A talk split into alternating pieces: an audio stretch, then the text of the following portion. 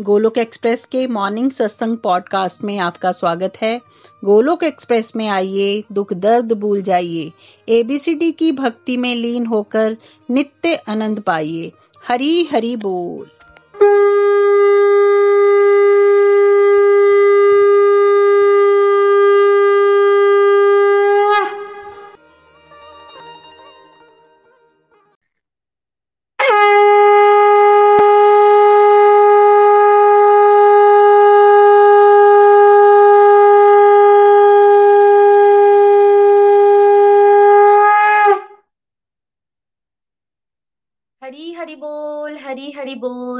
विजयदशमी और दशहरा के इस विशेष सत्संग में आप सभी का स्वागत है।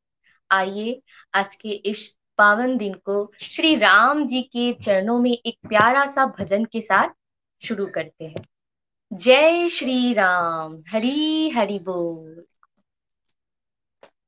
कौशल्या दशरथ के नंदन, राम ललाट पे शोभित चंदन रघुपति की जय बोले लक्ष्मण। राम सिया का हो अभिनंदन। अंजनी पुत्र परे है चरण में। राम सिया जपते तन मन में। मंगल भवन अमंगल हारी ग्रबहु सुदशरथ अजर बिहारी राम सिया राम सिया राम जय जय राम राम सिया राम सिया राम जय जय राम मेरे तन मन धर कन में सिया राम राम है। मन मंदिर के दर्पण में सिया राम राम है। तो ही सिया का राम, राधा का तो ही श्याम जन्मो जन्म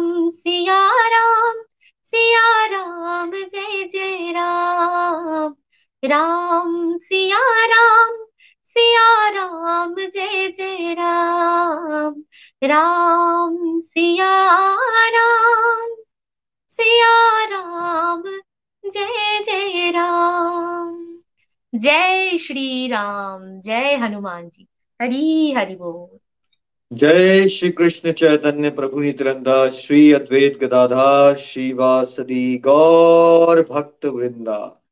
Hare Krishna Hare Krishna Krishna Krishna, Hare Hare. Hare Ram Hare Ram Ram Ram, Hare Hare. Visit the body free as soul Hari Hari बोल, हरि हरि बोल। श्री श्री व्यस्त आत्मा श्री मस्त हरि नाम जपते हुए। Transform the world by transforming yourself जय श्री कृष्ण। न शस्त्र पर, न शास्त्र पर, न धन पर, न किसी युक्ति पर। मेरा जीवन तो आश्रित है प्रभु, केवल केवल आपकी कृपा शक्ति पर।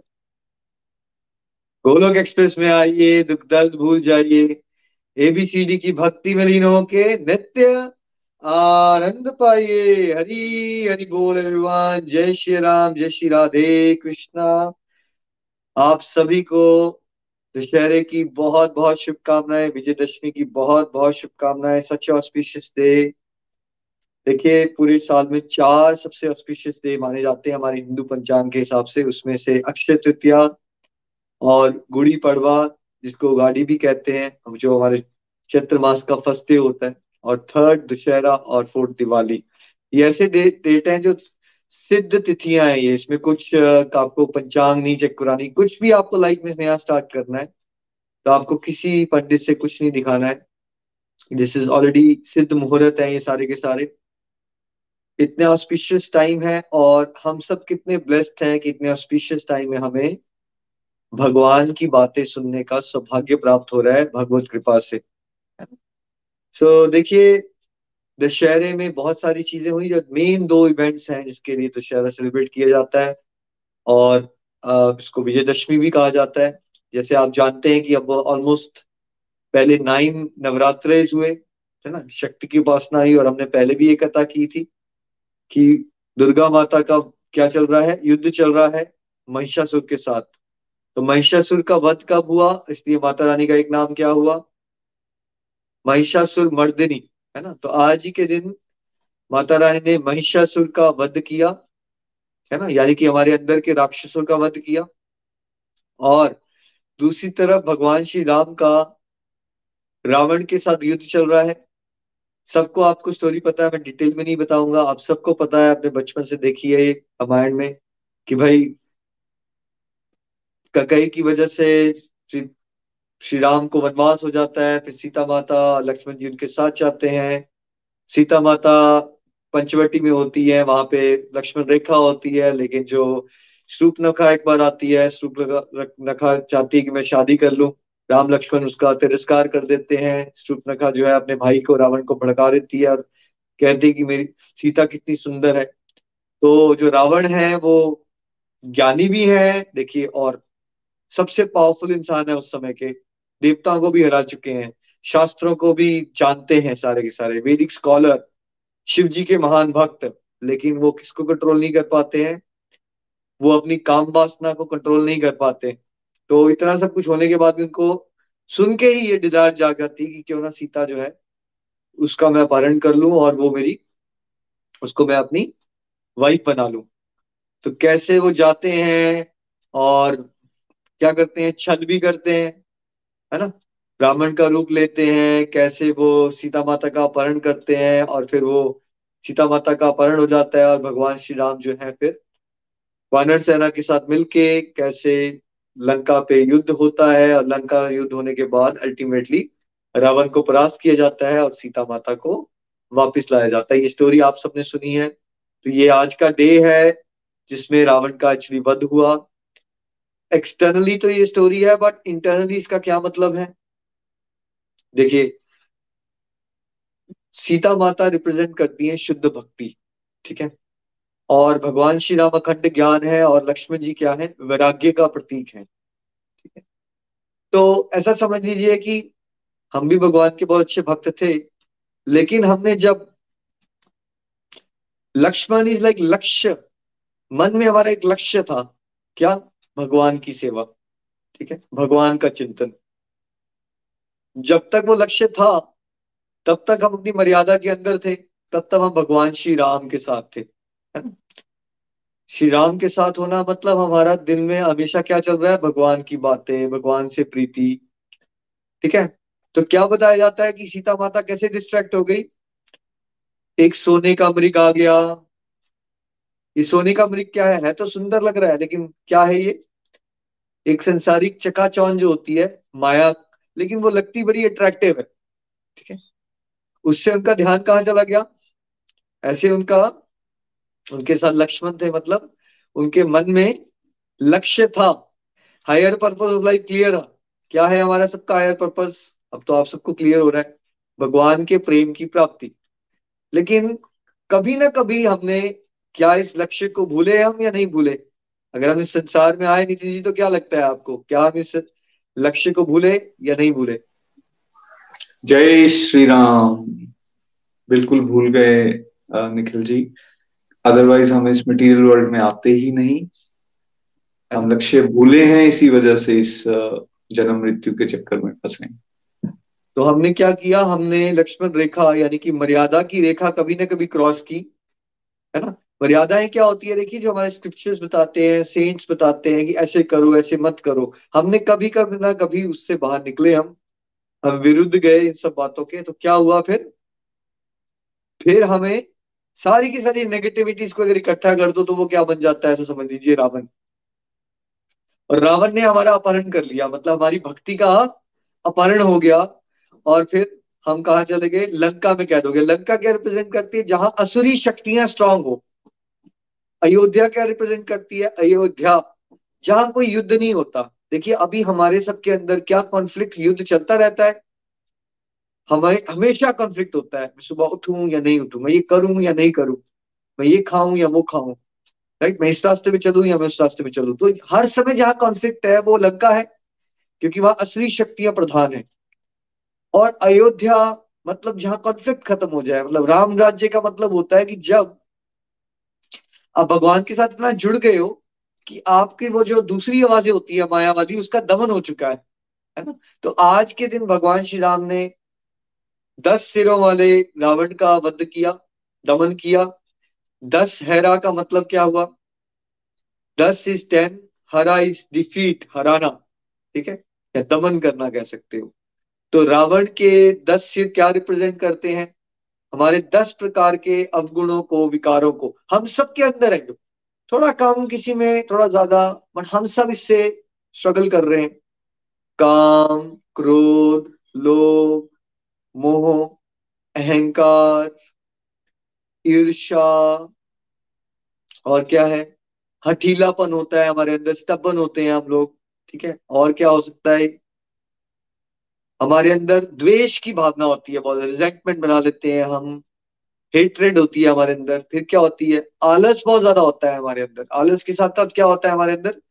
छल कपट होता है हमारे साथ। हम अपने ही आत्म कल्याण में भी अपने साथ ही छल कर रहे होते हैं और हमें पता नहीं चल रहा होता। जैसे जब नितिन जी को ये कहता है कि यार भक्ति ना मैं बाद में करूँगा बुढ़ापे में करूँगा तो वो क्या कर रहा है? उसका मन उसको चल रहा है और उसको पता चल रहा है बात या नहीं चल रही है बात? उसको पता तो नहीं चल रहा बट उसका मन उसे चल रहा है। है ना? चल रहा है हम चलता रोज हो रहा है हमारे साथ। हर समय हम थके जा रहे हैं अपने मन से। छल करते हैं हमारा मन हमारे साथ छल करता है पता नहीं चलता। ये दस बेसिकली रावण के सर हैं। और उनका बार बार काटना और दोबारा से आपने रामायण में देखा, वो बार बार कट रहे हैं, दोबारा दोबारा आ रहे हैं। उसका क्या मतलब होता है कि अगर आप ऐसे आजकल होता है सब लोग सोसाइटी में ना, मैं वेट घटाना चाहता हूँ, मैं अपनी विल पावर बढ़ाना चाहता हूँ। नहीं नहीं, मुझे भक्ति भक्ति से कोई इंटरेस्ट नहीं है बट मैं ना फोकस बेटर करना चाहता हूँ। मेरे अंदर ना वो बुरी आदत है, मैं उसको काबू करना चाहता हूँ। तो हम एक एक इंडिविजुअल को कोई बुरी आदत के बारे में सोचते हैं, और उसके बाद क्या होता है? वो दोबारा से आ जाती है कंट्रोल नहीं हो पाता। और फिर अल्टीमेटली विभीषण की सलाह में भगवान ने रावण की नाभि में जब तीर मारा, तब अल्टीमेटली रावण का वध हुआ। अमृत, कहते ना उसका, रावण का जो अमृत था वो नाभि में था, ठीक है? तो मतलब रूट कॉज पे रूट कॉज पे पहुँचे जब। जैसे अगर आपने गार्डन में वीड्स आ रहे हैं बार ऊपर से थोड़े देर काट दोगे तो फ़ायदा नहीं होगा ना, क्योंकि उसकी जड़ें अंदर है। तो हमने एक एक विकार के बारे में सोचना शुरू कर दिया तो क्या हम कभी विकारों से बाहर निकल पाएँगे? विकारों का मूल क्या है? उसको उखाड़ना है हमें। जैसे भगवान श्री राम ने मूल पे अटैक किया, तब रावण का वध मूल क्या है? मूल ये है इन सारी प्रॉब्लम्स का कि हम अपना भगवान के साथ रिश्ते को भूल चुके हैं। जैसे वो गलती हुई और सीता माता जो है वो लंका पर पहुँच गई। और उसको वापस आने का, रावण, राम जी को बुलाने का तरीका क्या था?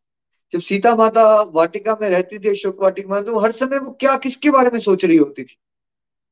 नितिन जी किसके बारे में सोच रही है? चिंतन कर रही है विलाप कर रही है मेरे से गलती हो गई। मैं लक्ष्मण जी को कड़वे वचन भी कह दिए। किसके बारे में सोच रही है हर समय? हर समय भगवान श्री राम के बारे में सोच हर समय भगवान श्री राम के बारे में सोच रही हैं और साथ साथ में अपनी गलतियों को रियलाइज़ कर रही है। तो ये क्या सूत्र हो गया फिर? अब हम सबको अगर रियलाइज़ हो गया कि हमने गलतियाँ की हुई हैं कभी ना कभी तो फिर भगवान हमें लंका से क्यों बचाने आएँगे? क्या करेंगे हम तो? अगर हम लंका से निकलना चाहेंगे अगर सीता माता की तरह हम क्या करेंगे? भगवान के प्रेम को याद करेंगे स्मरण करेंगे और अपनी गलतियों को रियलाइज़ करेंगे। ठीक है? तब लंका का विध्वंस होगा रावण का नाश होगा और हमारे अंदर की बुराइयों का एक्चुअली नाश होना ही ट्रू सेंस में दशहरे को सेलिब्रेट करना है। आज के दिन पुतले भी जलाए जाते हैं रावण का कुंभकर्ण और मेघनाथ का और दुर्गा पू, दुर्गा पूजा के बाद दुर्गा माता का विसर्जन किया जाता है। देखिए, ये सारी एक्टिविटीज़ एक्सटर्नल होती है। बिकॉज़ रियलिटी ये है मैक्सिमम लोग जो है, इंद्रियों के दास हैं। और अगर उनको स्ट्रेट अवे तत्व ज्ञान देने की कोशिश की जाए, उनको कोई इंटरेस्ट नहीं है उसमें। जैसे मान लीजिए, अगर आपने एल के बच्चे को बता दी कॉलेज की बातें तो उसके पल्ले नहीं पड़ेगी वो बातें, ठीक है? तो फेस्टिवल्स का एक पर्पज होता है लाइक अ रिमाइंडर वो किसी ना किसी तरह से थोड़ा थोड़ा जोड़े रखते हैं भगवान के साथ। अच्छा दुशहरा आएगा, हमने ये करना है, वैसे करना है, दिवाली आएगी, पटाखे फोड़ेंगे होली में हम कलर खेलेंगे। बिकॉज़ किसी का आत्मा तत्व के कॉन्सेप्ट को जानना ही तो बड़े विरले लोगों की विशेष कृपा हो जाती है जिनको ऐसी जागरूकता आ जाती है जो आपको आ गई है कि सुबह उठ के आप सत्संग लगा रहे हो। आप ट्रू सेंस में जानना चाहते हो कि विजयदशमी में हुआ क्या और उसका हमारी ज़िंदगी से लेना देना क्या है? नहीं तो कहीं भी देखिए कोई भी पार्टी करेंगे कुछ करेंगे खाना पीना ज़्यादा फेस्टिवल का आम बंदे के लिए क्या मतलब होता है? यार छुट्टी मिलेगी हाँ, ज़्यादा सोएँगे मूवीज़ देखेंगे और क्या करेंगे? ज़्यादा खाना खा लेंगे। That is the purpose for maximum लोगों की सोच वहाँ तक है। बट रियलिटी में फेस्टिवल्स वो भी ठीक इसलिए है बिकॉज़ कुछ ना करने से वो कुछ कर रहे हैं। उस बारे में उनको एटलीस्ट कल्चर का पता है। अच्छा ऐसा होता है। थोड़ा थोड़ा पता है। बट आप सबके लिए जिनको स्पिरिचुअल लाइफ में आगे बढ़ना है, अब उनके डीपर मीनिंग्स को जानना क्या है? बहुत ज़्यादा ज़रूरी है। डीपर मीनिंग क्या हुआ फिर? कि हमारी भक्ति जो है वो खो चुकी है। हमारे अंदर है, सुप्त अवस्था में उसका अपहरण कर लिया किसने? काम क्रोध लोग जो से राक्षस ने, रावण ने। और हमें भगवान श्री राम से क्या करना है? प्रेयर्स करनी है कि वो हमें इस लंका से मुक्त करवाए। ये मन के अंदर लंका है, असुरी शक्तियाँ प्रधान रखी है। देखिए, पहले के युगों में सुर वो होते हैं जो भगवान के साथ जुड़े होते हैं, भगवान की बात मानते हैं। और असुर वो होते हैं जो भगवान के विरुद्ध होते हैं, ठीक है? तो पहले वो अलग अलग प्लैनेट्स में रहते थे। लेकिन अभी जिस युग में हम रह रहे हैं, वो हमारे अंदर ही है। हमारे अंदर ही पांडव हैं और कौरव भी हैं, और हमारे अंदर ही क्या है? रावण जैसी शक्तियाँ, मेघनाथ, कौरव भी है, महिषासुर भी है, और हमारे अंदर ही प्रभु श्री राम भी है। लेकिन अगर हमने असुरी शक्ति को हराना है तो हम सबको क्या करना है? हमें सत्संग साधना सेवा का सहारा लेना है। तभी जो है वो हम असुरी शक्तियों को परास्त कर सकते हैं। देखिए, भगवत गीता में श्लोक आता है चैप्टर 16 के 21 श्लोक में। भगवान बताते हैं कि काम, क्रोध, लोभ जो है ना, ये नर्क के तीन द्वार है। ये इंसान को पतन करवा देते हैं आत्मा का। और अगर हम रावण के केस में देखें तो फुलेस्ट में था ये सब। रावण के उदाहरण से ये भी समझाया जा रहा है कि आपको लगता है ना, मेरे पास वो नहीं है, शायद तो मैं खुश नहीं हूँ। भाई, रावण के पास ऐसा क्या नहीं था, संसारिक दृष्टि से। तो फिर कौन सा खुश था वो? और शास्त्र ज्ञान होने के बाद भी उसने अपनी बिकॉज़ इंद्रिय को, इंद्रियों को, मन को कंट्रोल में ही किया था तो क्या हुआ? अहंकार में आ गया वो। देखो, वैसे तो वो भक्ति भी कर रहा था, अगर आप बोलो तो। बट देखिए, अगर भक्ति में भी इंटेंशन आकी तमस होगी ना, तमस और रजस से अगर उसने क्या किया?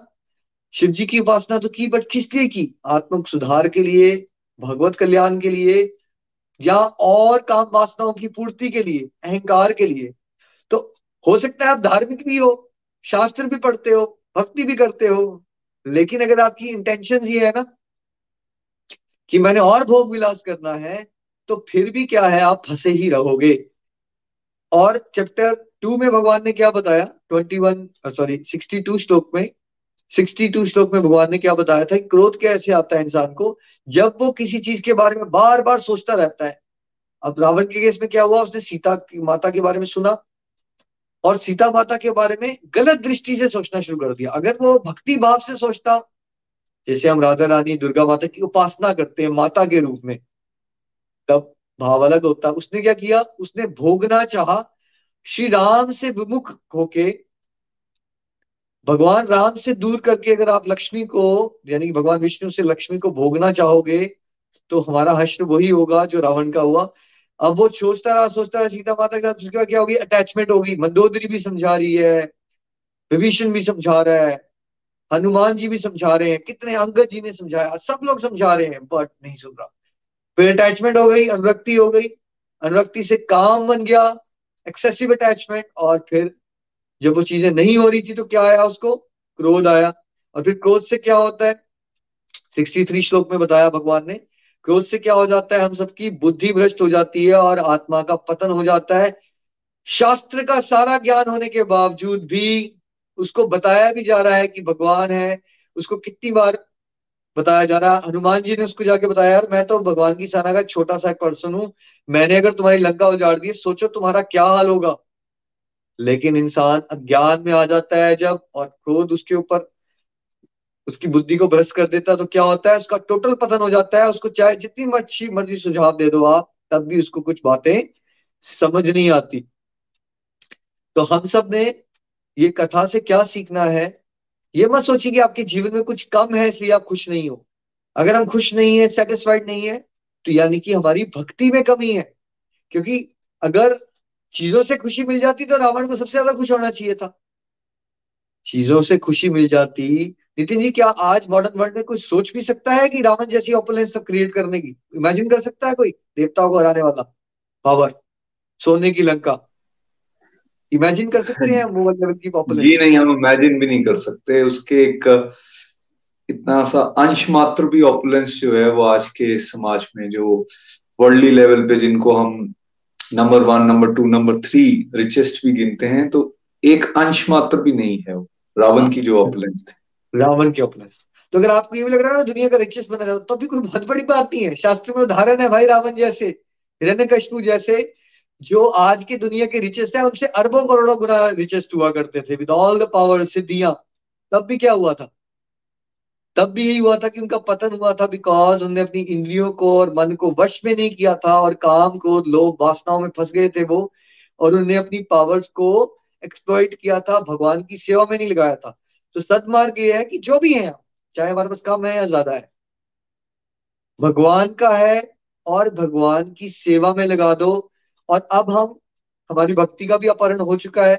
हमारे अंदर काम क्रोध लोभ वासना ने हमारी भक्ति को जकड़ा हुआ है। तो हमने क्या करना है? देखिए, पहले नाई नवरात्र शक्ति की उपासना हुई। क्या कर रहे थे हम?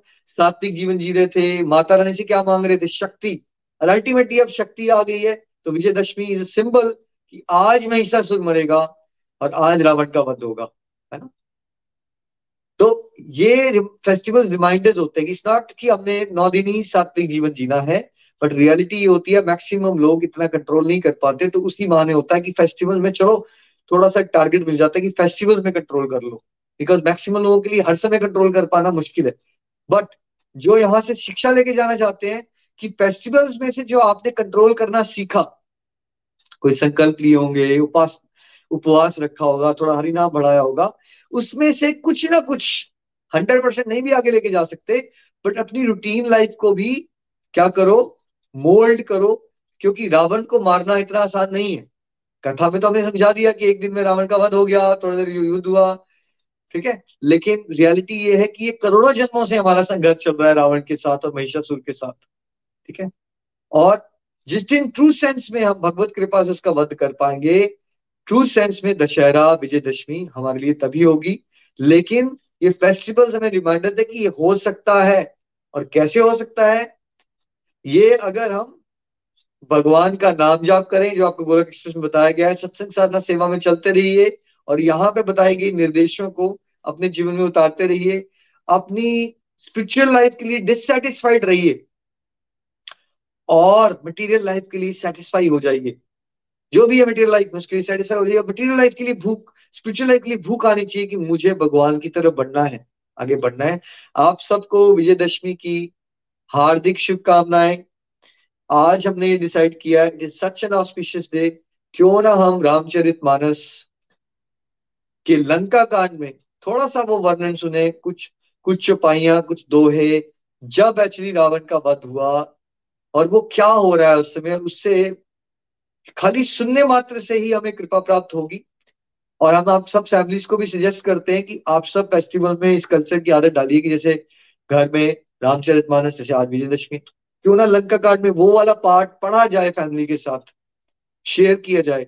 हिंदी में ही पढ़ो कि क्या है उसका मतलब। और अगर आप नहीं पढ़ सकते हो तो ये वीडियो आज आपके लिए अवेलेबल है कि देन जैसे विजयदशमी में अपना जो करते हो, वो तो करो बट उसके अलावा अगर आप डिवोशन करना चाहते हो एज ए फैमिली तो क्यों ना आज हम रामचरित मानस के कुछ बेसिकली चुपाइया और दोहे श्रवण करें और उसमें से ज्ञान लें ताकि हमें सदमार्ग मिले और भगवत कृपा की प्राप्ति हो। चलिए, गोस्वामी तुलसीदास जी की जय हो। रामचरित मानस की जय हो। लंका कांड से हम दोहा नंबर 92 से स्टार्ट कर रहे हैं और ये सिलेक्टेड दोहास बीच में छंद और छुपाइयाँ आएँगी। जैसे जैसे प्रभु उसके सिरों को काटते हैं, वैसे ही वैसे वे अपार होते जाते हैं। जैसे विषयों का सेवन करने से काम दिन प्रतिदिन नया नया बढ़ता जाता है। देखिए, सिर कट रहे हैं, बार बार आते जा रहे हैं। यानी कि यहाँ क्या बताए जैसे ही आप डिज़ायर पूरी करोगे तो क्या होगा? और बढ़ती जाएगी। इनफैक्ट जो चीज़ आप डिज़ायर आपको लगता है डिज़ायर को भोगने से आपकी डिज़ायर पूरी हो जाएगी बट आग में घी डालने से कभी आग बुझती नहीं है, जल बढ़ जाती है तो भोग की अभिलाषा जितना आप भोगोगे, उतनी बढ़ती जाएगी। सिरों की बाढ़ देखकर रावण को अपना मरण भूल गया और बड़ा गहरा क्रोध हुआ। वे महान अभिमानी मूर्ख, गर्जा और दसों धनुषों को तान कर दौड़ा। रणभूमि में रावण ने क्रोध किया और वान बरसाकर श्री रघुनाथ जी के रथ को ढक दिया। एक दंड, यानी घड़ी, तक रथ दिखलाई ना पड़ा। मानो कोहरे में सूर्य छिप गया हो।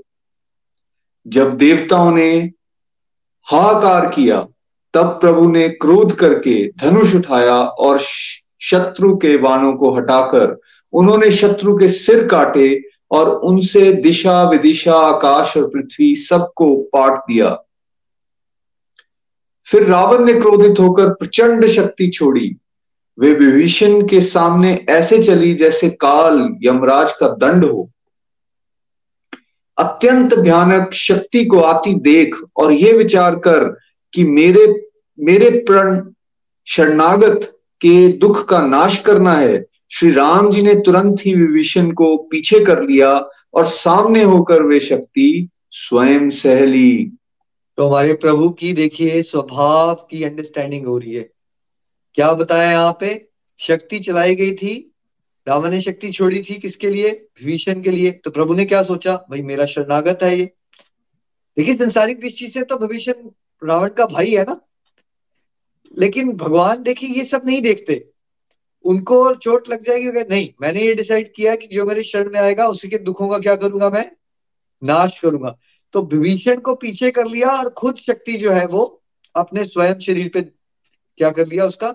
जो ज़ोर पड़ा उसका, उसको खुद ग्रहण कर लिया विभीषण की रक्षा के लिए। तो प्रभु अपने भक्तों से क्या करते हैं? इतना प्यार करते हैं कि अगर आपके जीवन में कष्ट आ भी रहे होंगे ना तो अगर आप भगवान से जुड़े हो ना तो आपके जीवन के कष्टों में भगवान जो है कष्ट अपने ऊपर ले रहे होंगे ताकि आपको जो है वो मिनिमम पॉसिबल उसका क्या आए इफ़ेक्ट आए। और हम अज्ञानता में क्या कह देते हैं निधि जी? कि भगवान हमें क्या दे रहे हैं?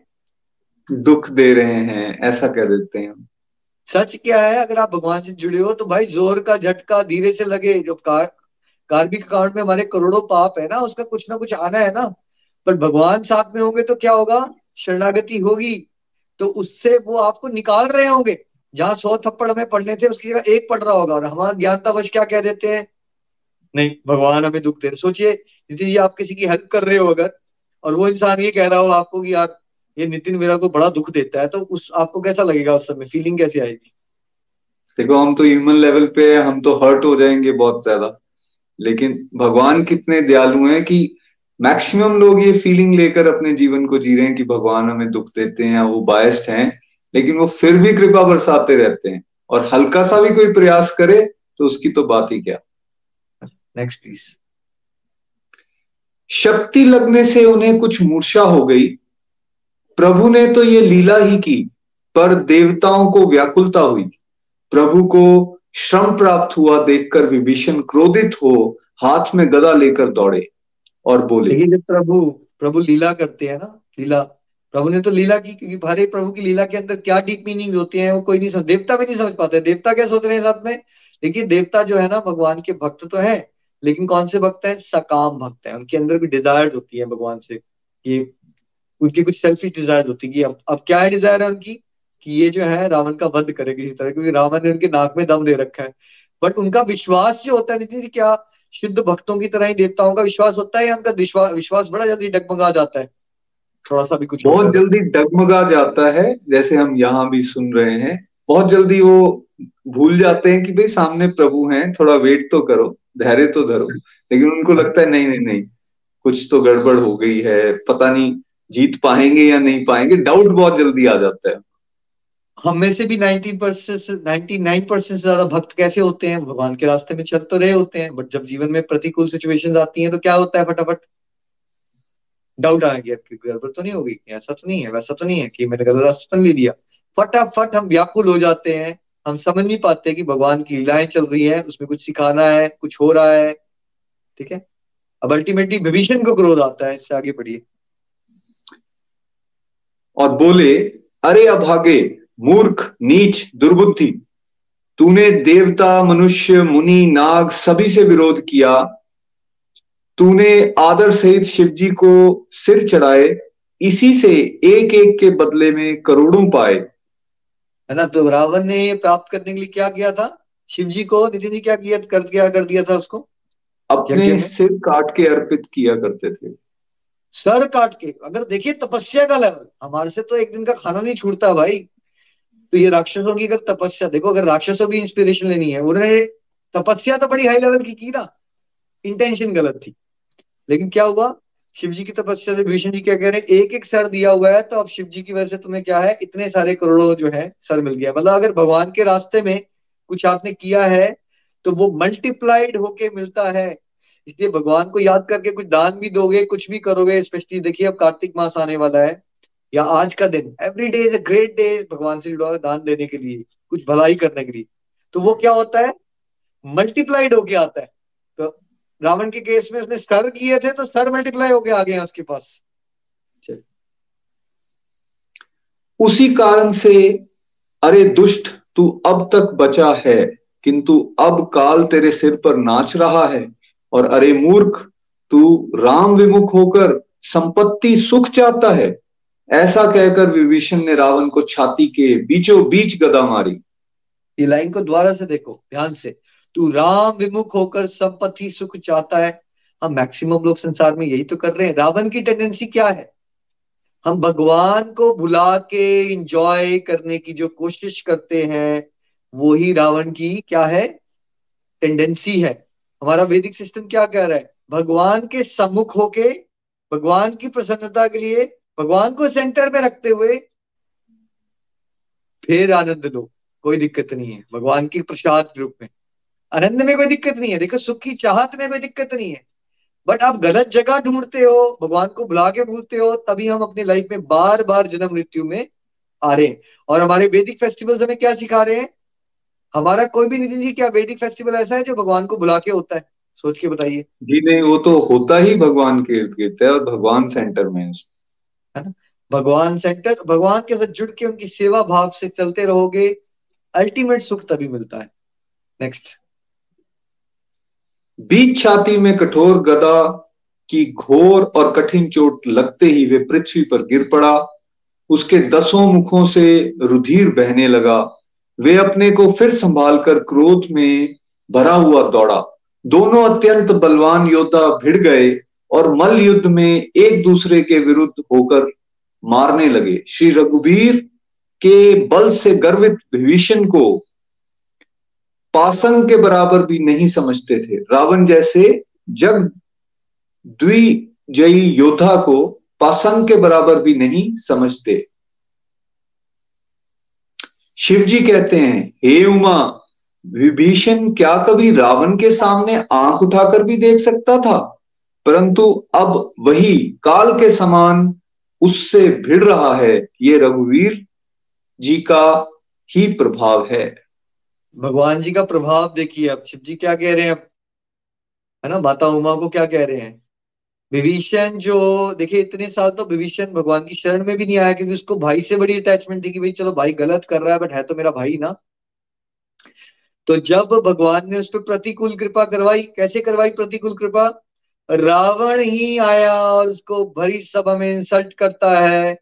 तब जो विभीषण के अंदर का जो मोह था भाई के साथ उसका काफ़ी हद तक नाश हो गया और अल्टीमेटली उसने भगवान की शरण ली। और भगवान के पास जाते ही उसको भगवान ने लंकेश बना दिया। बट फिर भी कहीं ना कहीं सूक्ष्म मात्रा में भगवान ना अपने भक्त का अभी देखते हैं कि उसका प्रेम मेरे लिए बढ़ रहा है या नहीं बढ़ रहा। तो देखिए, लीला का पर्पज क्या था? जैसे देखिए, हिंदी मूवीज़ में क्या दिखाते एक सीन आता है। दोस्तों के साथ ना मिलके एक फ्रेंड बोलता है, यार, तुम ना गुंडे बन जाना और तुम आके उस लड़की को परेशान करना, फिर मैं बचा लूँगा। तो लड़की को क्या हो जाएगा फिर? लड़के से प्यार हो जाएगा। आप सबने ये सीन देखा है। तो भगवान भी देखिए, अपना तरफ़ हमें बढ़ाने के लिए क्या क्या देखिए, हमें मान लीजिए कोई मुश्किल सिचुएशन आएगी और फिर आप भगवान के साथ जुड़े हो, फिर भगवान आपको उससे बाहर निकाल लेंगे तो फिर आपका क्या होगा? प्रीति बढ़ेगी। तो अभी देखो, आप सोचिए कि विभीषण को उसका भाई मार रहा है और भगवान राम उसके सामने आके शक्ति को ले लेते हैं, उसको बचाते हैं तो विभीषण का प्यार उमड़ रहा है ना। अब उस प्यार में देखिए, अब शिव जी क्या कह रहे हैं? ये देखो, श्री राम का प्रभाव, कहा वो विभीषण क्या करता था? आँख नहीं उठा के देख पाता था रावण को। आज वो, पहले वाले वर्ष में ये भी आया ना, कि अब भक्ति के गर्भ में वो इतना आ गया कि उसको रावण कुछ लग ही रहा है अपने सामने। Even though Ravan is the most powerful person Vibhishan कुछ भी नहीं है उसके सामने।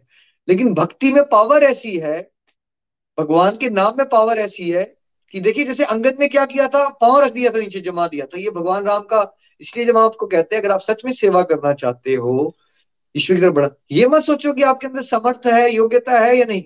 क्या भीषण के अंदर योग्यता है रावण से लड़ने की? वैसे। नितिन जी जी नहीं। है? बट बिकॉज़ भगवान की भक्ति है भगवान का प्रभाव है तो उसको क्या हो गया डर खत्म हो गया है। और रावण से क्या है? भिड़ गया है वो। कि मेरे प्रभु की तरफ़ ने कैसे कह दिया? कैसे कह? तो ये भगवान की भक्ति की पावर होती है, भक्ति की शक्ति। इसलिए हम स्टार्टिंग में क्या कहते हैं सत्संग में? न शस्त्र पर, न शास्त्र पर, न धन पर न ही किसी युक्ति पर मेरा जीवन तो आश्रित है, प्रभु। केवल केवल आपकी कृपा शक्ति सर पर। देखिए, हम सब अभी भी मैं भैया, हम लोग हमेशा ये फील करते हैं कि हमारे अंदर कोई योग्यता नहीं है। ये भी जो हम कर पा रहे हैं, भगवान श्री राम का, भगवान श्री कृष्ण का प्रभाव है। कि हम आपके साथ आके फटाफट सत्संग करवा लेते हैं रोज, हमारी भी जॉब चल रही है। ये प्रभाव ही तो है, और ये प्रभाव आपको अपने जीवन में देखेगा। इसलिए कभी ये मत सोचो कि भगवान के रास्ते में चलो, कुछ कम नहीं होने वाला है भाई। आपको भगवान अगले लेवल पे लेके जाने वाले नेक्स्ट रावण ने, अब हनुमान जी के साथ उनका युद्ध हो रहा है। रावण ने पूंछ पकड़ ली। हनुमान जी उसको साथ लिए हुए ऊपर उड़े। फिर लौटकर बलवान हनुमान जी उससे भिड़ गए। दोनों समान योद्धा आकाश में लड़ते हुए एक दूसरे को क्रोध करके मारने लगे। दोनों बहुत बहुत से छल बल करते हुए आकाश में ऐसे शोभित हो रहे हैं, मानो कज्जलगिरी और सुमेरु पर्वत लड़ रहे हों। जब बुद्धि और बल से राक्षस गिराए ना गिरा, तब मारुति श्री हनुमान जी ने प्रभु को स्मरण किया। बुद्धि और बल से जब नहीं मारे गया, जब हम अपना पूरा प्रयास कर लेते हैं, हमारे से नेगेटिविटी नहीं हट रही है तो हनुमान जी ने क्या किया? भगवान श्री राम का स्मरण किया। तो हनुमान जी भाई भगवान का स्मरण करते हैं, हमेशा नाम जाप करते रहते हैं। तो हमें क्या करना है? कोई भी मुश्किल इतनी बड़ी नहीं है जो आप भगवान को याद करके उससे डील नहीं कर सकते हो। हमेशा याद रखना है ये बात। नेक्स्ट श्री रघुवीर का स्मरण करके धीर हनुमान जी ने ललकार कर रावण को मारा। वे दोनों पृथ्वी पर गिरते और फिर उठकर लड़ते हैं। देवताओं ने दोनों की जय जय पुकारी। हनुमान जी पर संकट देखकर वानर, भालू क्रोधातुर होकर दौड़े। किंतु रणमद मते रावण सब योद्धाओं को अपने प्रचंड भुजाओं के बल से कुचल और मसल डाला। देखिए, यहाँ पे एक वर्ड आया है, देवताओं ने दोनों की जय जय पुकारी। ये साइकोलॉजी का क्या मतलब है? दोनों की जय जय क्यों? हनुमान की भी और रावण जी की। क्योंकि वो देख रहे हैं, अभी उनको पूरा विश्वास नहीं कि जीतेगा कौन। और उनको पता है कि अगर गलती से कहीं रावण जीत गया तो वो क्या कर देगा हमारी? बाद में हमारी बैंड बजा देगा। तो पॉलिटिकली करेक्ट होने का तरीका क्या है? दोनों की जय जय कर दो। जो जीतेगा, हम उसकी साइड हो जाएँगे। ये काफ़ी हद तक हमारी दुनियादारी की सोच होती है ना। इस तरह से हम चलते हैं। जैसे बहुत सारे लोग जो भक्ति भी करते हैं ना उसका एक रीजन पता क्या होता है? हम दुनिया भी करदारी भी कर लेते हैं। बट क्या पता? क्या पता डेथ के बाद ये सब जो बातें कहते हैं ये हो तो उसके लिए भी हम एक इंश्योरेंस प्लान कर लेते हैं। तो दोनों जगह थोड़ी थोड़ी सेटिंग बनाओ भी ऐसे लोग मिलते हैं हमें समाज में थोड़ा सा ये भी कर लो थोड़ा सा वो भी कर लो। ताकि क्या पता कौन सा वाला रास्ता सही हो। होता है ऐसा सेटिंग सब जगह सेटिंग सब जगह कर लो। चलिए नेक्स्ट तब श्री रघुवीर के ललकारने पर प्रचंड वीर वानर दौड़े। वानरों के प्रबल दल को देखकर रावण ने माया प्रकट की। क्षण भर के लिए वे अदृश्य हो गया। फिर उस दुष्ट ने अनेकों रूप प्रकट किए। श्रीनाथ जी की सेना में जितने रीछ वानर थे, उतने ही रावण जहाँ तहां चारों ओर प्रकट हो गए। दसों दिशाओं में करोड़ों रावण दौड़ते हैं और घोर कठोर भयानक गर्जन कर रहे हैं। सब देवता डर गए और ऐसा कहते हुए भाग चले कि, हे भाई, अब जय की आशा छोड़ दो। जो प्रभु का प्रताप जानते थे, वे निर्भय डटे रहे। वानरों ने शत्रुओं, बहुत से रावणों को सच्चा ही मान लिया। इससे सब वानर भालू विचलित होकर, हे कृपालु रक्षा कीजिए। यो पुकारते हुए भय से व्याकुल होकर भाग चले। अत्यंत बलवान रण बांकुरे हनुमान जी अंगत नील और नल लड़ते हैं और कपट रूपी भूमि से अंकुरित। भांति उपजे हुए कोटि कोटि योद्धा रावणों को मसलते हैं। तो रावण ने माया प्रकट की मतलब क्या होता है? जो ये जो रावण है हमारे अंदर की माया प्रकट की और फिर मल्टीप्लाई हो गए रावण, करोड़ों रावण दिख रहे हैं। मतलब हमारी नेगेटिविटीज क्या होती है? जैसे हम नेगेटिव इमोशंस में भी डील करते हैं तो एक होता है या वो बहुत सारे हो जाते हैं। और जिनके अंदर अटल विश्वास नहीं था भगवान का, उन्होंने क्या कर दी? आशा भी छोड़ दी। अब नहीं हो सकता हमारा कुछ। कई बार नेगेटिविटी हमारे जीवन में इतनी हावी हो जाती है, हम बोलते, भैया, ये नहीं हो सकता। देखिए, इंसान डिप्रेशन में भी जाता होगा तो यही है ना, मैं नहीं कर पाऊँगा। सुसाइड क्यों करता होगा इंसान? मैं नहीं निकल पाऊँगा। इससे बेटर है कि मैं मरी जाऊँ। इतना डर गया हो लेकिन एक वर्ड आया यहाँ पे, देखिए। जो प्रभु का प्रताप जानते थे, वह निर्भय डटे रहे। कहने का मतलब जो सच में जानता है ना, जिसको रियल सेंस में भगवत ज्ञान हो गया है, जिसके पास निष्ठा है भगवान की, है ना? वो क्या होता है? वो समझते हैं, ये माया तो आएगी, लेकिन कृष्ण सूर्य समान माया अंधकार। मैं भगवान के साथ जुड़ा रहूँगा, ऐसा हो ही नहीं सकता, भगवान मुझे माया से ना निकाले। लेकिन अगर आप थोड़ी थोड़ी भक्ति वाले हो तो क्या होगा? जब माया का अटैक आएगा नेगेटिव इमोशंस आएँगे, आप उसको सच मानना शुरू करोगे। जिसको सच में ज्ञान हो गया, वो क्या समझ पाता है? ये तो मन है। मन के अंदर कोई भी विचार आ सकता है। ये तो मैं हूँ ही नहीं। ये क्या है? ये जो भी आ रहा है आपके मन में सब देख रहे हो। क्या है ये? This is just but a drama but जिसको ज्ञान नहीं होता, जो भगवान से स्ट्रांगली नहीं जुड़े होते, वो उसको क्या मानना शुरू कर देते हैं? सच मानना शुरू कर देते हैं। नेक्स्ट देवता और वानरों को विकल देखकर कौशलपति श्री राम जी हंसे और शारंग धनुष पर एक वान चढ़ाकर माया के बने हुए सब रावणों को मार डाला। करोड़ों रावण आ गए थे करोड़ों रावण। एक वान भगवान का। सारे रावण माया वाले करते तो भगवान के लिए माया को खत्म करना कोई बड़ी बात थोड़ी है। उन्हीं की शक्ति है ना माया। जैसे कि अगर आप लाइट में हल्का सा स्विच ऑन करते हो लाइट जल जाती है कमरे में सॉरी अंधेरा था फटाफट कोई प्रॉब्लम नहीं है। तो डरना नहीं लाइफ में नेगेटिविटीज आती हैं। लेकिन याद रखिए कि भगवान के भक्त का कभी विनाश नहीं हो सकता। नहीं होता। प्रभु ने क्षण भर में सब माया काट डाली। जैसे सूर्य के उदय होते ही अंधकार की राशि फट जाती है नष्ट हो जाती है। अब एक ही रावण को देखकर देवता हर्षित हुए और उन्होंने लौटकर प्रभु पर बहुत से पुष्प बरसाए। तो डामाडोल वाले भक्त क्या होते हैं? जब उनके हिसाब से कुछ हो जाए फिर भगवान बड़े प्यारे लगना शुरू हो जाते हैं। जब उनके हिसाब से कुछ ना होता हो दिख रहा हो तो क्या लगना शुरू हो जाता है? यार छोड़ो नहीं बनेगी बात। क्या हुआ इतनी फ़ायदा भक्ति करने का?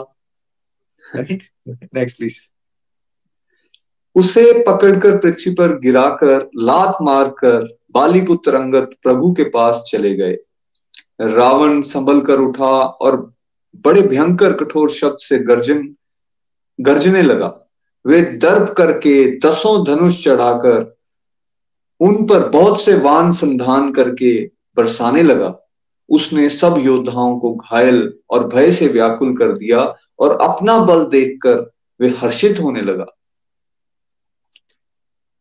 तब श्री रघुनाथ जी ने रावण के सिर बुझाएँ वाण और धनुष काट डाले, पर वे फिर बहुत बढ़ गए। जैसे तीर्थ में किए हुए पाप बढ़ जाते हैं, कई गुना अधिक भयानक फल उत्पन्न करते हैं। वेरी इंपॉर्टेंट लर्निंग यहाँ पे क्या हो रहा है? बड़ा बड़ा फटाफट बढ़ते जा रहे हैं उसके रावण की बुझाएँ सब कुछ। सिर, क्या यहाँ समझाया गया? तीर्थ में किए हुए पाप कई गुना ज़्यादा भयानक फल देते हैं। इसलिए नव साधक जो पवित्र नहीं होते, हमें क्या करना चाहिए? अगर आप तीर्थ में जाके बहुत ज़्यादा लंबे समय तक रहने की कोशिश करोगे और अगर आप प्योर नहीं हो तो आप क्या करोगे नितिन जी? क्या टेंडेंसी रहेगी आपकी वहाँ पे? वहाँ हमसे बहुत सारी गलतियाँ होने के चांसेस होते हैं। है ना? गलतियाँ होंगी तो फिर क्या होगा? जो आप नॉर्मल लाइफ में गलतियों का फल लेते हो उससे लाखों करोड़ों गुना ज़्यादा फल मिलेगा आपको तीर्थ में। ठीक है? क्योंकि तीर्थ में एवरीथिंग इज़ वेरी इंटेंस थोड़ी सी भक्ति कर लोगे तो मल्टीप्लाई हो जाएगी। और थोड़े से उल्टे काम करोगे तो भी मल्टीप्लाई फल मिलेगा उसका। इसलिए नव साधक जो प्योर नहीं है, वो ज़्यादा कंट्रोल नहीं कर सकता। अपने आप को जितने दिन के लिए जाओ मेक श्योर sure कि आप दुनियादारी से दूर हो। कोई गॉसिप नहीं कर रहे हो, फालतू की बात नहीं कर रहे स्पेशली किसी संत महात्मा के शरीर को देख के, या कोई गरीब दिख गया, कुछ कह दिया, किसी के बारे में कमेंट नहीं पास कर रहे हो आप धाम यात्रा में। वहाँ पे पहुँचे पहुँचे सिद्ध पुरुष होते हैं भाई। और बिकॉज़ हमारी भौतिक दृष्टि होती है, हम ना अनजाने में बहुत सारे अपराध कर देते हैं। और फिर तीर्थ यात्रा में जाने के फ़ायदे की जगह नुकसान हो जाता है। इसलिए कभी भी नव साधक को ये नहीं सोचना चाहिए कि मैं तीर्थ में जाके बस जाऊँगा। तीर्थ में रहना is only recommended for really advance souls जो एक सर्टन लेवल की प्योरिटी को अचीव कर चुके हैं। अगर आप वहाँ जाके दुनियादारी करोगे तो फिर क्या होगा? बहुत भयानक फल मिलता है। इसलिए गो फॉर तीर्थ यात्रा for certain number of days focus on pure devotion और उसके बाद वापिस आओ। ठीक है? Do not stay there for long term अगर आप अभी स्टेज पे नहीं हो, नहीं तो ये नुकसान हो सकता है। नेक्स्ट प्लीज़ उसी रात त्रिजटा ने सीता जी के पास जाकर उन्हें सब कथा कह सुनाई। शत्रु के सिर और भुजाओं की बढ़ती का संवाद सुनकर सीता जी के हृदय में बड़ा भय हुआ। उनका मुख उदास हो गया, मन में चिंता उत्पन्न हो गई। तब सीता जी त्रिजटा से बोली, हे माता बताती क्यों नहीं? क्या होगा? संपूर्ण विश्व को दुख देने वाला ये किस प्रकार मरेगा? कृपा निधान श्री राम जी की याद कर करके जानकी जी बहुत प्रकार से विलाप कर रही हैं। त्रिजटा ने कहा हे राजकुमारी सुनो देवताओं का शत्रु रावण हृदय में वान लगते ही मर जाएगा। देखिए ऐसा लग रहा है सीता माता विलाप कर रही है दुखी है ना? बट क्या ये सच में दुख है या ये प्योर डिवोशन है? अगर आप प्रभु की याद में रो रहे हो नितिन जी क्या है ये? प्योर डिवोशन है। हाँ इसको विप्रलंब भाव कहते हैं। बहुत एडवांस्ड होता है ये विरह का भाव। भगवान से मिलने का भाव से ज़्यादा स्ट्रॉन्ग भाव कौन सा होता है? भगवान से जो बिछड़ा हुआ है कोई और वो बिछड़ने के अंदर वो भगवान से मिलना चाहता है जो वो विराह का भाव है दैट इज़ प्योर डिवोशन परंतु प्रभु उसके हृदय में वान इसलिए नहीं मारते कि इसके हृदय में जानकी जी आप बसती हैं।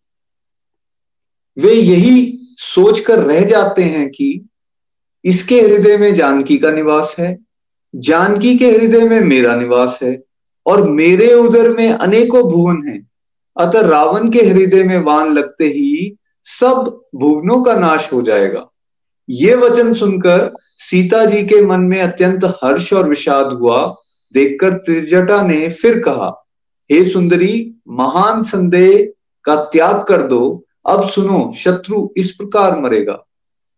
है ना? देखिए क्या है, क्यों नहीं मार रहे देखिए, रावण जो है, हमेशा सीता को याद कर रहा है। इतनी ज़्यादा अटैचमेंट बन गई है सीता माता से। तो अब भगवान क्या कह रहे हैं?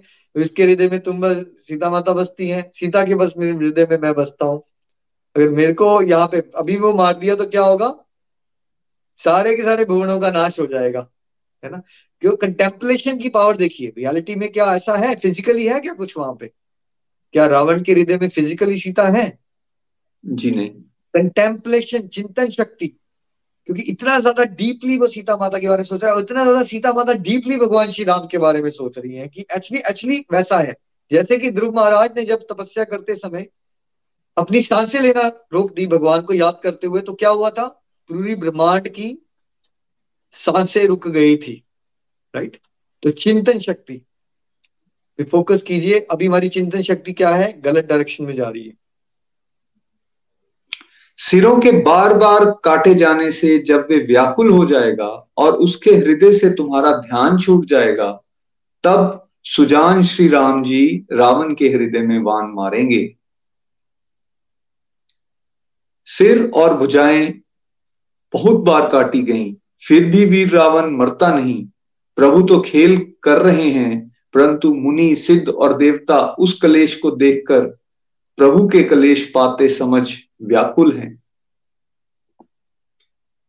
काटते ही सिरों का समूह बढ़ जाता है जैसे प्रत्येक लाभ पर लोभ बढ़ता है। शत्रु मरता नहीं और परिश्रम बहुत हुआ। तब श्री रामचंद्र जी ने विभीषण की ओर देखा। तो हमने क्या आपको बताया कि काम जो है वो दोनों तरह से ट्रैप है आपका। काम मदर है। अपनी मन की डिज़ायर के हिसाब से कुछ हो जाएगा तो क्या बढ़ जाएगा? लोभ बढ़ जाएगा। और नहीं होगा तो क्रोध बढ़ जाएगा। तो इसलिए संसारिक इच्छाओं को पूरा होना को कृपा मत माना करो। वो ट्रैप है। फंस रहे हो आप उसमें। है ना? नेक्स्ट शिव जी कहते हैं हे उमा जिसकी इच्छा मात्र से काल भी मर जाता है, वही प्रभु सेवक की, प्रीति की परीक्षा ले रहे हैं। विभीषण जी ने कहा, हे सर्वज्ञ, हे चराचर के स्वामी, हे शरणागत के पालन करने वाले, हे देवता और मुनियों को सुख देने वाले, सुनिए। देखिए, यहाँ पे विभीषण की परीक्षा हुई ना तो भगवान इस तरह से परीक्षा ले रहे हैं प्रीति की। अब क्या भगवान को नहीं पता कि वो कैसे मारना है रावण को? ठीक है? बट भगवान ने टेस्ट भी तो करना है ना, कितनी डेडिकेशन है कि इसमें अभी भी तो ये नहीं है, ये मेरा भाई है, पूरा छोड़ा है इसने मेरे पे, शरणागति ली है या नहीं ली है? ठीक है? और भविष्य के साथ भगवान की इस डिस्कशन को पता भगवान क्या समझा रहे हैं? चाहे आप जो भी हो, लेकिन रियलिटी में लाइफ में इट्स ऑलवेज इंपॉर्टेंट कि हम डिवोटीज की एसोसिएशन में और कंसल्टेशन लेते रहें। एक अच्छे लीडर को भी क्या करना चाहिए? उसको पता भी होगा, तब भी क्या करना चाहिए उसको, सबको इन्वॉल्व रखने के लिए। एक दूसरे से कंसल्टेशन करनी चाहिए, सुझाव लेना चाहिए। तो भगवान देखिए, विभीषण से सुझाव ले रहे हैं। एक तो प्रीति की परीक्षा हुई और दूसरी हमें क्या शिक्षा दे रहे हैं? देखो बॉस बनने में लीडर बनने में फ़र्क होता है। बॉस जो होता है, एक तरह से ना, सब पे आदेश चलाता है। ऐसा करो, वैसा करो वैसा करो। ट्रू लीडर्स कौन से होते हैं? जो सबको साथ लेके चलते हैं। तो यहाँ पे श्री राम क्या रिप्रेजेंट करते हैं? इज़ अ वेरी ब्यूटीफुल सब, उनसे अच्छा लीडर कोई हो नहीं सकता। कि कैसे सबके मनोभाव का ख्याल रखना है, सबको रिस्पेक्टेड फील करवाना है। सबको इन्वॉल्व रखना है। नेक्स्ट इसके नाभि कुंड में अमृत का निवास है। हे नाथ, रावण उसी के बल पर जीता है। विभीषण के वचन सुनते ही कृपालु श्री रघुनाथ जी ने हर्षित होकर हाथ में विकराल बाँध लिए। कानों तक धनुष को खींचकर श्री रघुनाथ जी ने इकतीस वान छोड़े।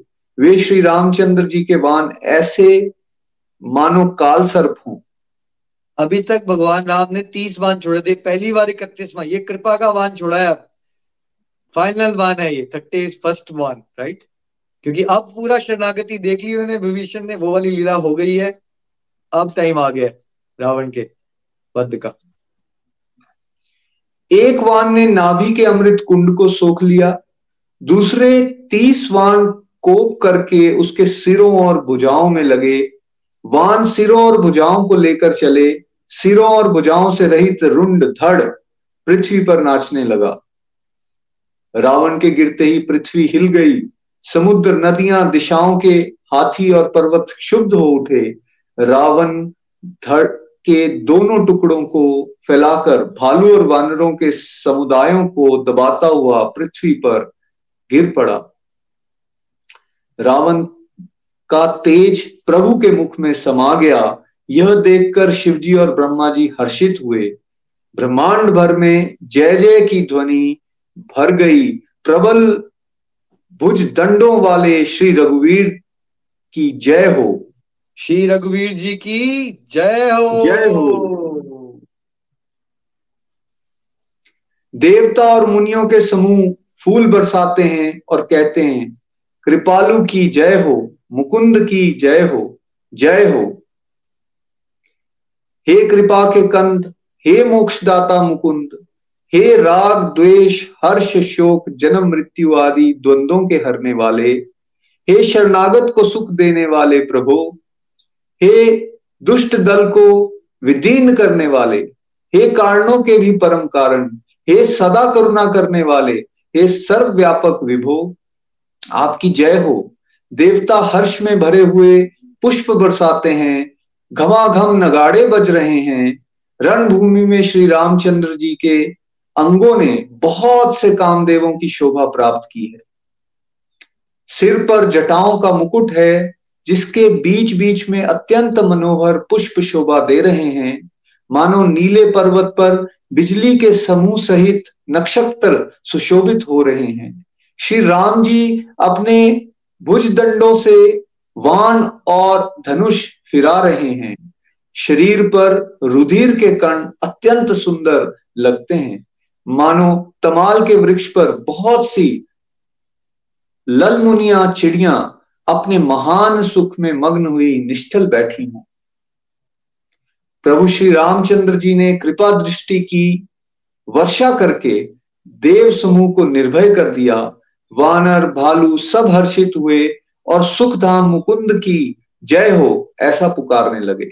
निर्भयता कैसे आती है? देश समूह को निर्भय कर दिया। भगवत कृपा से ही निर्भयता आएगी। जितना आप भगवान से जुड़े हुए हो उतना ही आप निर्भय रहोगे।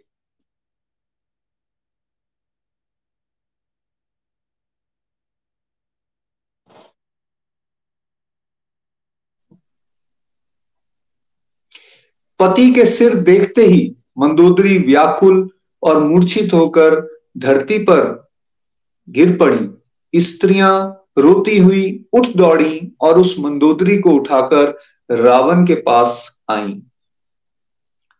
तुम्हारी प्रभुता जगत भर में प्रसिद्ध है। तुम्हारे पुत्रों और कुटुंबियों के बल का हाय वर्णन ही नहीं हो सकता।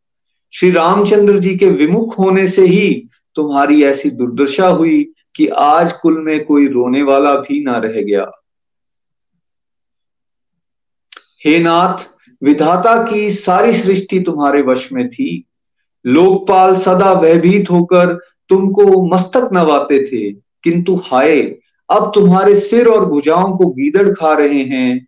राम विमुख के लिए ऐसा होना अनुचित भी नहीं है, अर्थात उचित है। मंदोदरी के वचन कानों से सुनकर देवता, मुनि और सिद्ध सभी ने सुख माना।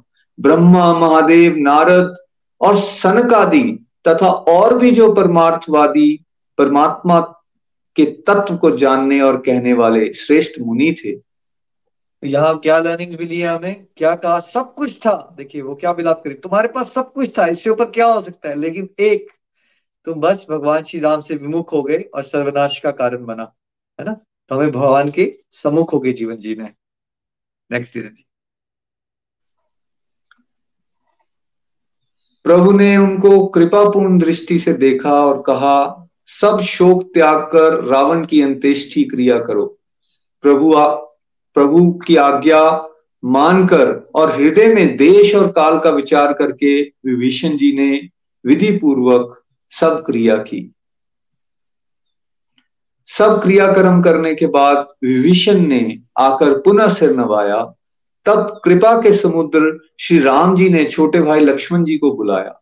श्री रघुनाथ जी ने कहा कि तुम वानर राज सुग्रीव, अंगद, नल, नील, जामवान और मारुति, सब नीति निपुण लोग मिलकर विभीषण के साथ जाओ और उन्हें राज उन्हें राज तिलक कर दो।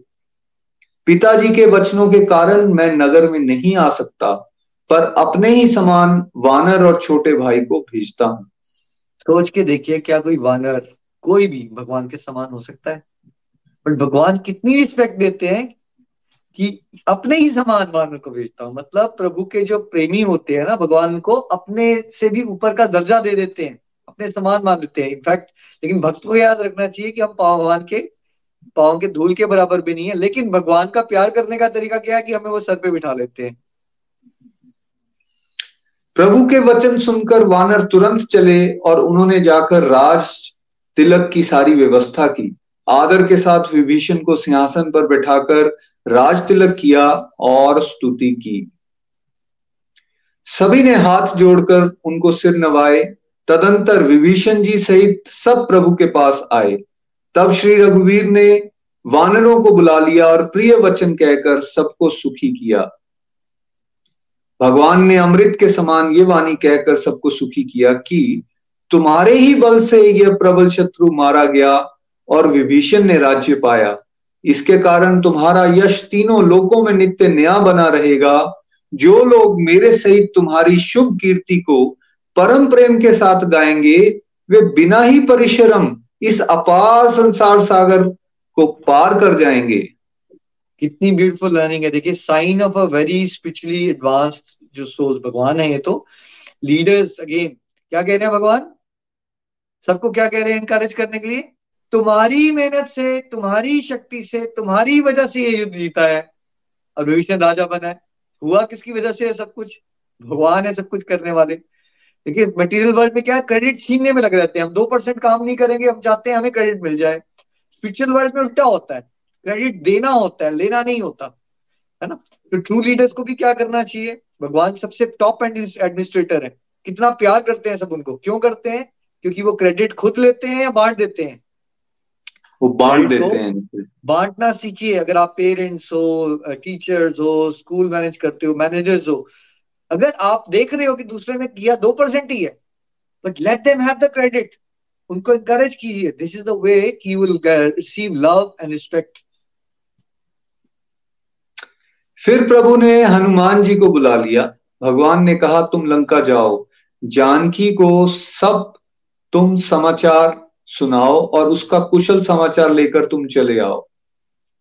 तब हनुमान जी नगर में आए। ये सुनकर राक्षस, राक्षसी उनके सत्कार के लिए दौड़े। उन्होंने बहुत प्रकार से हनुमान जी की पूजा की और फ्री, फिर श्री जानकी जी को दिखला दिया।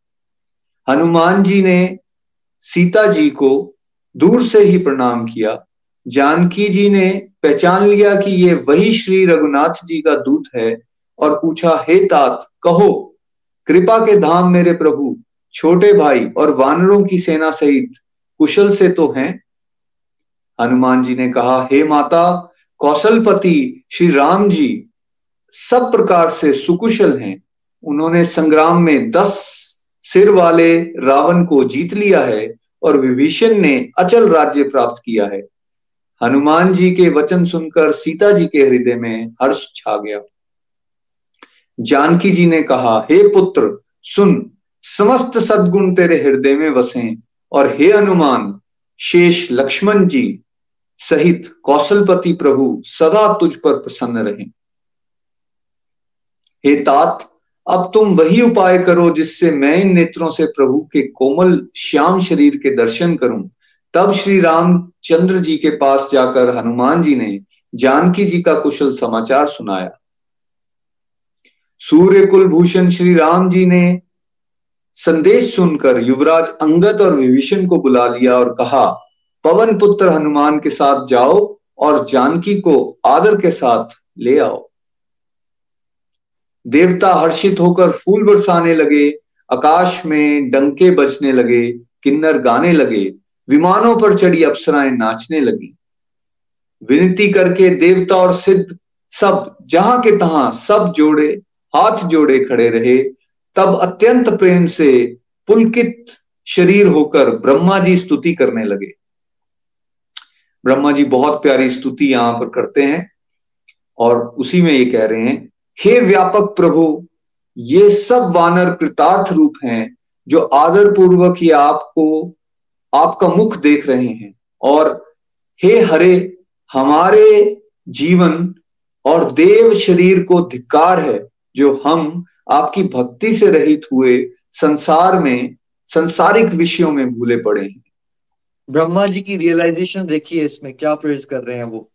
किसको कह रहे हैं? वो ज़्यादा वैल्यू किसको दे रहे हैं? ये वानर मुझसे बेटर है, जो आपका दर्शन कर रहे हैं।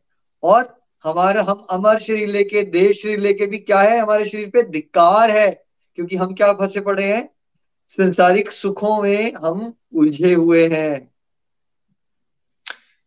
दीन दयालु, अब दया कीजिए, और मेरी उस विभेद उत्पन्न करने वाली बुद्धि को हर लीजिए, जिससे मैं विपरीत कर्म करता हूँ, और जो दुख है उसे सुख मानकर आनंद से विचरता हूँ। यही कर रहे हैं ना हम लोग। हम एक्चुअली जो दुख होता है, लेकिन हमें लगता है सुख। क्योंकि हमारी बुद्धि जो है, वो क्या है? भ्रमित है। और बाद में हम दुखी होते हैं, हम पता नहीं क्यों दुख आ रहा है मेरे जीवन हम एक्चुअली जिन चीज़ों को सुख मान रहे हैं, वो है ही दुख। संसार में कुछ भी भोग विलास जो आपको सुख दिखता है, वो होता है दुख। तो भगवान से ये मांगिए कि प्रभु हमारी बुद्धि को सही कीजिए, सदबुद्धि दीजिए, ताकि हम आपकी प्रभु की, आपकी भक्ति और सेवा में आनंद को ढूंढे और किसी और जगह नहीं। इस प्रकार ब्रह्मा जी ने अत्यंत प्रेम पुलकित शरीर से विनती की। शोभा के समुद्र श्री राम जी के दर्शन करते करते उनके नेत्र तृप्त ही नहीं होते थे। उसी समय दशरथ जी वहाँ आए। पुत्र श्री राम जी को देखकर उनके नेत्रों में प्रेमाश्रुओं का जल छा गया। छोटे भाई लक्ष्मण जी सहित प्रभु ने उनकी वंदना की और तब पिता ने उनको आशीर्वाद दिया। श्री राम जी ने कहा, हे तात, ये सब आपके पुण्यों का प्रभाव है, जो मैंने अजय राक्षस को जीत लिया। पुत्र के वचन सुनकर उनकी प्रीति अत्यंत बढ़ गई, नेत्रों में जल छा गया और रोमावली खड़ी हो गई। अब क्या कर रहे हैं? भगवान फिर से क्रेडिट किसको दे रहे हैं? अब पिताजी को क्रेडिट दे रहे हैं। क्या सिखाया जा रहा है again learn to give the credit to others for your success इससे आप हम्बल भी रहोगे, दूसरों का प्यार भी अचीव करोगे और दूसरों को मोटिवेट भी कर पाओगे। श्री रघुनाथ जी ने पहले के जीवित काल के प्रेम को विचार कर पिता की ओर देखकर ही उन्हें अपने स्वरूप का दृढ़ ज्ञान करा दिया। हे उमा, दशरथ जी ने भेद भक्ति में अपना मन लगाया था इसी से उन्होंने मोक्ष नहीं पाया। केवल्य मोक्ष नहीं पाया। बड़ा इंपॉर्टेंट पॉइंट है ये। पीछे वाली स्लाइड शो कीजिए। एक ये भी पढ़ लीजिए चलिए। सिक्सटी थ्री बी भी पढ़ लीजिए। माया रहित सच्चिदानंदमय स्वरूप भूत दिव्य गुण युक्त सगुण रूप की उपासना करने वाले भक्त इस प्रकार का मोक्ष लेते भी नहीं। उनको श्री राम जी अपनी भक्ति देते हैं। प्रभु को इष्ट बुद्धि से बार बार प्रणाम करके दशरथ जी हर्षित होकर देव लोग चले गए। अब देखिए, भगवान ने क्या किया? दशरथ जी को स्वरूप ज्ञान दिया है आप स्वरूप आपकी स्पिरिचुअल बॉडी में आपका भगवान के साथ क्या रिलेशनशिप है? यहाँ पे दशरथ जी को वो मिल गया है। और क्या बताया गया यहाँ पे? भक्तों को कौन सा मोक्ष नहीं होता है? है ना? भक्तों को इसको सयुज्य मुक्ति भी कहते हैं। सिक्सटी थ्री ए में जाइएगा प्लीज़ पीछे वाले में। इसको केवल्य मोक्ष भी कहते हैं, सयुज्य मुक्त। जो मैक्सिमम लोग निराकार ब्रह्म की वासना करते हैं ना, उनको लगता है कि भगवान एक ज्योति है। तो दे आर इंटरेस्टेड इन की उन्होंने मर्ज वो अपनी एग्जिस्टेंस को खत्म कर देना चाहते हैं और ब्रह्म ज्योति में लीन होना चाहते हैं। दैट्स इट उनके लिए सब कुछ एक ही है, सब कुछ ब्रह्म है। ठीक है? लेकिन भक्त सगुण रूप में प्रभु को देखते हैं, वो सेवक के भाव से सेवा करना चाहते हैं, किसी न किसी भाव में जो पाँच भाव होते हैं, उसमें प्रभु की सेवा करना चाहते हैं, सेवा का आनंद लेना चाहते हैं, इसलिए वो सयुज्य मुक्ति या केवल मुक्ति मुक्ति को कभी भी इंटरेस्ट नहीं शो करते उसमें। तो मुक्ति पाँच प्रकार की होती है, सयुज्य, स्वरूप, इसमें आपका रूप भगवान की तरह हो जाता है सलोक्य जिसमें भगवान का धाम मिल जाता है आपको समीप्य जिसमें भगवान के बड़े नज़दीक आ जाते हो, आप उनकी लीलाओं में प्रवेश कर जाते हो, सृष्टि जिसमें भगवान की सारी ऑपलेंसेस भी आपको मिल जाती हैं। तो भक्तों का कभी भी इंटरेस्ट सयुज्य या केवल या मुक्ति में नहीं होता, जो कि निराकारवाद वाले लोगों का होता है। उनका अल्टीमेट लक्ष्य ही वो होता है। इस चीज़ को ध्यान में रखना है बिकॉज़ डिवोशन में इनफैक्ट जब आप आगे बढ़ जाओगे तो आपका मुक्ति में इंटरेस्ट नहीं रहेगा। आपका बस प्रभु के दर्शन करने में, नाम लेने में, सेवा करने में इंटरेस्ट रहेगा।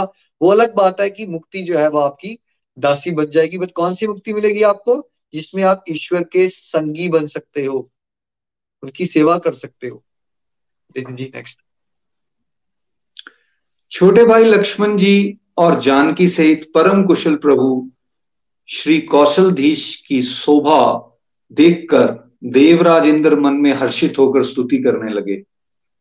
अब बड़ी प्यारी स्तुति यहाँ पे देवराज इंद्र जी कर रहे हैं, उसमें से कुछ चुपाइया मुझे अत्यंत अभिमान था कि मेरे समान कोई नहीं है।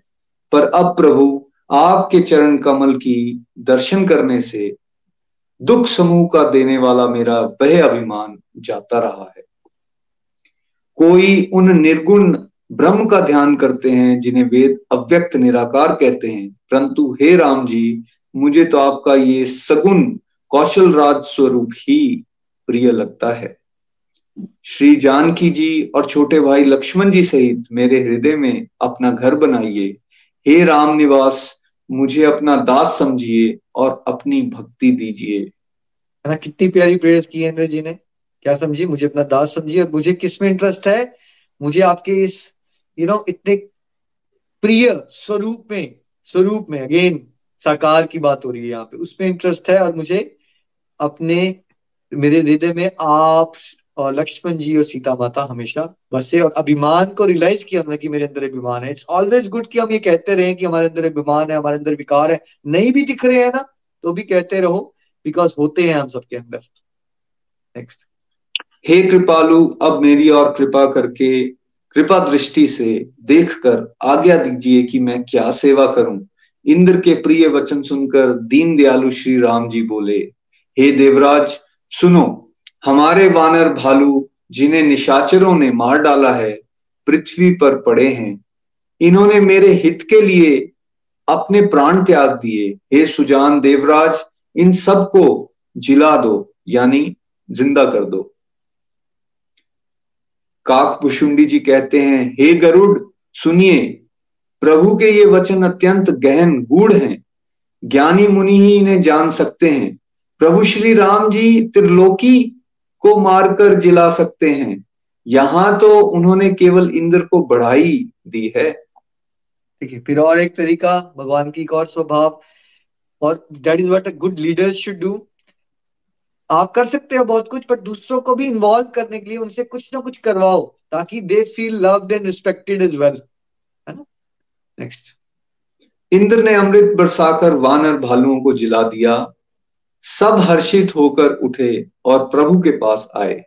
अमृत की वर्षा दोनों ही दलों पर हुई, पर रीछ वानर ही जीवित हुए, राक्षस नहीं। क्योंकि राक्षसों के मन तो मरते समय रामाकार हो गए थे, अतः वे मुक्त हो गए, उनके भव बंधन छूट गए, किंतु वानर और भालू तो सब देवांश भगवान की लीला के परिवार थे। इसलिए वे सब श्री रघुनाथ जी की इच्छा से जीवित हो गए। भगवान के परिकर थे भाई, वो वर्ड बड़ा इंपॉर्टेंट है। परिकर थे। राक्षसों को क्या हुआ है? कौन सी मुक्ति मिल गई है? सयुज्य मुक्ति केवल मुक्ति। वो ज्योति में लीन हो गए हैं, लेकिन उनको नहीं, बाकियों को वानरों वो इस भगवान के शुद्ध भक्त है ना, परिकर है। तो वो तो भगवान की लीलाओं में प्रवेश कर रहे हैं। लीलाओं में उनको आनंद लें क्योंकि उनकी डिज़ायर क्या होती है? भगवान का साथ मिले, भगवान के साथ एसोसिएट करे वो। है ना? नेक्स्ट श्री रामचंद्र जी के समान दीनों का हित करने वाला कौन है, जिन्होंने सारे राक्षसों को मुक्त कर दिया? दुष्ट पापों के घर और कामी रावण ने भी वह गति पाई, जिसे श्रेष्ठ मुनि भी नहीं पाते। फूलों की वर्षा करके सब देवता सुंदर विमानों पर चढ़ चढ़ कर चले। तब सुअवसर जानकर सुजान शिवजी प्रभु श्री रामचंद्र जी के पास आए। और परम प्रेम से दोनों हाथ जोड़कर कमल के समान नेत्रों में जल भरकर पुलकित शरीर और गदगद वाणी से त्रिपुरारी शिवजी विनती करने लगे। हे श्याम सुंदर, हे श्याम सुंदर शरीर, हे कमल नयन, हे दीन बंधु, हे शरणागतों के दुख से छुड़ाने वाले, हे राजा रामचंद्र जी आप छोटे भाई लक्ष्मण और जानकी सहित निरंतर मेरे हृदय के अंदर निवास कीजिए। आप मुनियों को आनंद देने वाले पृथ्वी मंडल के भूषण, तुलसीदास के प्रभु और भय का नाश करने वाले हैं। हे नाथ, जब अयोध्यापुरी में आपका राज तिलक होगा, तब हे कृपा सागर, मैं आपकी उदार लीला देखने आऊँगा। शिव जी विनती करके चले गए तब विभीषण जी प्रभु के पास आए और चरणों में सिर नवाकर कोमल वाणी से बोले, हे शारंग धनुष के धारण करने वाले प्रभु, मेरी विनती सुनिए। आपने कुल और सेना सहित रावण का वध किया। त्रिभुवन में अपना पवित्र यश फैलाया और मुझ दीन, पापी, बुद्धिहीन और जातिहीन पर बहुत प्रकार से कृपा की। हे नाथ, मुझे सब प्रकार से अपना लीजिए और फिर हे प्रभु मुझे साथ लेकर अयोध्यापुरी को पधारिए। विभीषण जी के कोमल वचन सुनते ही दीन दयालु प्रभु के दोनों विशाल नेत्र नेत्र प्रेमाश्रुओं का जल भर आया। श्री राम जी ने कहा, हे hey भाई, सुनो, तुम्हारा खजाना और घर सब मेरा ही है, ये बात सच है। पर भरत की दशा याद करके मुझे एक एक पल कल्प के समान बीत रहा है। श्री राम जी फिर, ने फिर कहा, हे विभीषण, तुम कल्प भर राज्य करना, मन में मेरा निरंतर स्मरण करते रहना, फिर तुम मेरे उस धाम को पा जाओगे जहाँ सब संत जाते हैं। अभी सबकी प्रेयर्स में एक चीज़ कॉमन क्या आ रही है? सब अल्टीमेटली क्या सजेस्ट कर रहे हैं? शिव जी ने भी जो प्रेयर्स की हो, इंद्र जी ने की हो, ब्रह्मा जी ने की हो विष्णु जी ने की हो, सब क्या मांग रहे हैं? भगवान की शुद्ध प्रेमा भक्ति। कोई चीज़ें नहीं मांग रहा है भगवान से। और भविष्य जी ने क्या मुझे अपने साथ ले लो बट भगवान क्या सजेस्ट कर रहे हैं? मैं चाहता हूँ कि तुम कल भर के लिए राज भी करो बट मेरा निरंतर स्मरण करते रहना, फिर तुम मेरे धाम आ जाओगे। देखिए, एक और एग्ज़ाम्पल प्रैक्टिकल लाइफ राजा बनने को बोला भविष्य को। बट फिर कह रहे साथ साथ में क्या करो? मुझे याद करते रहो फिर क्या करोगे? तुम परम गति भी प्राप्त कर लोगे। श्री रामचंद्र जी के वचन सुनते ही विभीषण जी ने हर्षित होकर कृपा के धाम श्री राम जी के चरण पकड़ लिए। सभी वानर भालू हर्षित हो गए और प्रभु के चरण पकड़कर उनके निर्मल गुणों का वखान करने लगे। सोचिए प्रभु श्री राम की कृपा। कहा रावण ने क्या क्या पापड़ बेले थे वो? लंका का राज पाने के लिए। और विभीषण ने क्या किया? भगवान की शरणागति राज मिल गया एक कल्प के लिए। ब्रह्मा जी का एक दिन हम काउंट भी नहीं कर सकते, इतना लंबा टाइम साथ में प्रभु की शुद्ध भक्ति भी प्राप्त कर ली। तो जो संसारिक लोग बहुत पापड़ बेल के अचीव कर पाएँगे ना, वो अगर आप थोड़ा सा भी भगवान की तरफ़ चल पड़ते हो तो ऐसी ऐसी चीज़ें आपके जीवन में होना शुरू हो जाएँगी जो ऐसे प्राप्त नहीं की जा सकती। जिनको मुनि ध्यान में भी नहीं पाते, जिन्हें वेद नेति नेति कहते हैं वे ही कृपा के समुद्र श्री राम जी वानरों के साथ अनेकों प्रकार के विनोद कर रहे हैं। शिव जी कहते हैं हे उमा अनेकों प्रकार के योग जप दान तप यज्ञ व्रत और नियम करने पर भी श्री रामचंद्र जी वैसी कृपा नहीं करते जैसी अनन्य प्रेम होने पर करते हैं। जय श्री राम। जय श्री राम। क्या कंक्लूजन दे रहे हैं शिव जी जो कर लीजिए आप, जप, तप, दान, तपस्याएँ। यहाँ क्या बोल रहे हैं? जो बड़े बड़े मुनि जो अचीव नहीं कर पा रहे, देखिए, वानरों के साथ भगवान किस तरह से रिलेशनशिप बनाया है भगवान ने।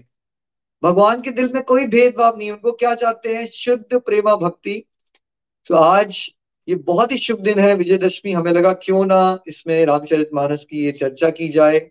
And this is a great way to celebrate your Vijayadashami की आप सब एक्सटर्नल सेलिब्रेशन तो करते हो बट अब आपके पास शास्त्र ज्ञान आ रहा है राइट right तरीका ये है कि उसके साथ साथ आप भक्ति वाली चीज़ें बढ़ाइए और एज अ फैमिली बैठ के जैसे आज it is a very good day कि लंका कांड का ये वाला पार्ट आप पढ़िए शेयर कीजिए इसकी लर्निंग्स अपनी फैमिली के साथ why don't you spend that time one hour to rather कि हम मूवीज़ देखें क्यों ना हम ये नया कल्चर शुरू करें कि हम भगवान की स्तुति करें और कितना आनंद आएगा आपको एज फैमिलीज़ और जो पढ़ नहीं भी सकते, उनके लिए आज का ये सत्संग का वीडियो रेडी है। आप इसको दोबारा से सुन सकते हो। इसमें लंका काट के कितने सारे प्यारे प्यारी चुपाइया दोहे और छंद आए हैं, जिसमें शिव जी, ब्रह्मा जी, इंद्र जी की स्तुति आई। और बहुत प्यारी प्यारी लर्निंग आपको मिली होगी। देखिए, आज के दिन हमें क्या करना है? हर एक डिवोशनल डे पे हमें क्या करना है? सत्संग साधना सेवा को बढ़ाना है और सुस्ती को घटाना है। वो भी ऐसा है, ये भी ऐसा है। ठीक है? तो सत्संग साधना सेवा को बढ़ाइए, जितना हो सके हरि नाम कीजिए, इस तरह की कथाएँ को श्रवण कीजिए, दूसरों को अनकरेज कीजिए, और हम सबको अपने अंदर के रावण का दमन करना है, भगवान की कृपा से। हो सके तो दान ज़रूर दीजिए it is a very great day life में कुछ भी नया शुरुआत करना है, अगर आप में से कोई अभी ये शुरुआत करना चाहता है कि मैंने नाल माला नहीं की तो इससे अच्छा शुरुआत क्या हो सकती है? आज की, आज शुरुआत कीजिए। है ना? और वैसे भी अगर आपकी मटेरियल लाइफ में भी कुछ नया करना चाहते हो आप शॉप खोल रहे हो या एक्सवाइजेड कुछ भी नया तो this is a very auspicious day to start off है ना? हैप्पी विजयदशमी एवरीवन दुशहरे की बहुत बहुत शुभकामनाएँ। अब हम चलते हैं आज के भजन की तरफ़, ईशा जी के पास। हरी बोल। हैप्पी विजयदशमी ईशा जी। हरी हरी बोल। हैप्पी विजयदशमी भैया।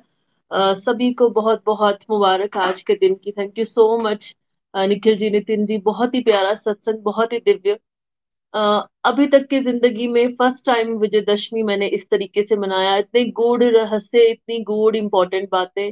हमेशा कथा, बचपन से हम लोग दशहरे का ऐसे लर्न कर रहे हैं। क्या क्या वो सब कुछ पता है। लेकिन उसमें से क्या लर्निंग्स हम लोगों को लेनी है, क्या चीज़ें, क्या इम्प्लीमेंट करती हैं, क्या वो हमें बता रही हैं, वो शायद आज पहली बार पता चला। आज पहली बार पता चला कि अगर हमारे जीवन से हमारा लक्ष्य हमारा वैराग्य दूर हो जाएगा तो ऑटोमेटिकली प्रभु जो है वो हमारे से दूर हो जाएँगे और माया हमें घेर लेगी। आ, मुझे पहली बार ये पता चला कि जो क्राम है वो दोनों तरफ़ से ट्रैप है। एक तरफ़ कुआँ दूसरी तरफ़ काई। अगर मान लो पूरा होगा तब हम लोगों को और लोभ आ जाएगा नहीं पूरा होगा तो और क्रोध आ जाएगा। और ये दोनों ही द्वार जो है ये तीनों ही जो है वो द्वार है नरक के। समझ में आया कि मुक्ति के भी डिफरेंट डिफरेंट टाइप्स हैं। किस किस प्रकार की मुक्ति जो है वो एक इंडिविजुअल एक सोल को मिल सकती है। एक गुड लीडर की क्वालिटीज पता चली। कैसे प्रभु जो है वो इतने प्यारे लीडर हैं, वो कैसे हर एक को इन्वॉल्व रखते हैं, वो तो एक चुटकी से हर एक काम को कर सकते हैं। लेकिन फिर भी वो हम जैसे तुच्छ प्राणियों को कितना ज़्यादा श्रेय देते हैं और कितनी प्यारी क्वालिटीज है। और ये सुनकर के मन में आपकी छवि उभर रही थी निखिल जी, नितिन जी। जैसे आप हमें इन्वॉल्व रखते हैं हमेशा, जैसे आप हमें अपने साथ लेकर के चलते हैं तो थैंक यू सो मच बहुत बहुत धन्यवाद है दिल से आप सभी का।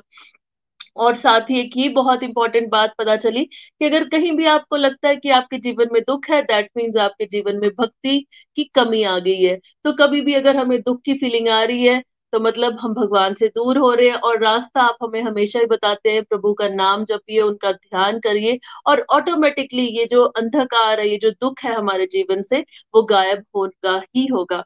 तो फ्रेंड्स आज के सत्संग को हम विराम देंगे। श्री रामचंद्र जी की स्तुति के साथ उनको याद करते हुए, उनकी छवि अपने मन में बिठाते हुए और ये प्रार्थना करते हुए कि हमेशा वो हमारे साथ रहे, हमारे मन में रहे। भक्ति जो है वो हमारे साथ रहे, हमारा लक्ष्य कभी भी हमारी आँखों से ओझल ना हो सो दैट माया जो है वो हमें घेर ना सके। हरि हरि बोल, जय श्री राम। श्री राम चंद्र कृपालु भज मन हरण भव भय। दारुणम नव कंज लोचन कंज मुख कर। कंज पद कंजारुणम कंदर पगणित अमित, छवि नव नील नीरद सुंदरम पट पीत मानहु, तड़ित रुचि शुचि नोमि जनक सुतावरम भजु दीन बंधु दिनेश दानव दैत्य वंश निकंदनम। रघुनंद आनंद कंद कौशल चंद दशरथ नंदनम। शिर मुकुट कुंडल तिलक चारु उदारु अंग विभूषणम अजानुभुज शर चाप घर संग्राम जित खर दूषणम् इति वदित तुलसीदास शङ्कर शेष मुनि मन रञ्जनं मम हृदय कुञ्ज निवास करु कामादिखल दल गञ्जनम् मन जाहि राचो मिलहि सोवर सहज। सुंदर सावरो, करुणा निधान सुजान शील स्नेह। जानत रावरो। एहि भांति गौरिय शीस सुनि सिय सहित हिय, हर्षित अली, तुलसी भवानी पूजी पुनि पुनि मदित मन मंदिर चली। श्री रामचंद्र कृपालु भज मन हरण भव। भय दारुणम नव कंज लोचन कंज मुख कर कंज पद कंजारुणम कर कंज पद कंजारुणम श्री राम जय Shri thank you so much Isha ji बहुत आनंद आया. Thank you so much and happy Dussehra everyone once again Vijayadashami की बहुत बहुत शुभकामनाएँ. कल के लिए आपको आइडिया दे रहा हूँ. कल पाप अंकुश एकादशी है अनदर ऑस्पिशियस डे और आप ज़रूर व्रत का पालन करें. और ऐसा आप जानते हैं कि ऑलमोस्ट फ़र्स्ट अक्टूबर से हम नवरात्रि स्पेशल सत्संग चल रहे थे. हमने नवरात्रों के महत्व को जाना. हमने हर दिन माता रानी की कथा भी सुनी. दुर्गा आरती की मीनिंग को भी जाना। उस दिनों में डिबोटीज को अपनी फीलिंग शेयर करने का मौका नहीं मिला। तो नेक्स्ट कपल ऑफ़ डेज़ हम नवरात्रे इस बार के नवरात्रे कैसे रहे गोलोकियंस के? क्या उनकी लर्निंग्स बनी इन सत्संग से? उससे जुड़े हुए हम सेशन रखेंगे। तो कल मिलते हैं सत्संग में। आज के आनंद की जय हो। Happy Vijayadashami once again everyone हरे कृष्णा हरे कृष्णा हरे कृष्णा कृष्ण कृष्ण हरे हरे हरे राम हरे राम राम राम हरे हरे हरे हरे बोलिए जय सिया राम। जय जय श्री राम। गोलोक एक्सप्रेस से जुड़ने के लिए आप हमारे email address info at the rate of Golak express dot O R G द्वारा संपर्क कर सकते हैं। या हमारे व्हाट्सएप या Telegram number seven zero one eight zero two six eight two one से भी जुड़ सकते हैं। आप हमसे फेसबुक पेज और यूट्यूब के माध्यम से भी जुड़ सकते हैं। हरी हरी बोल।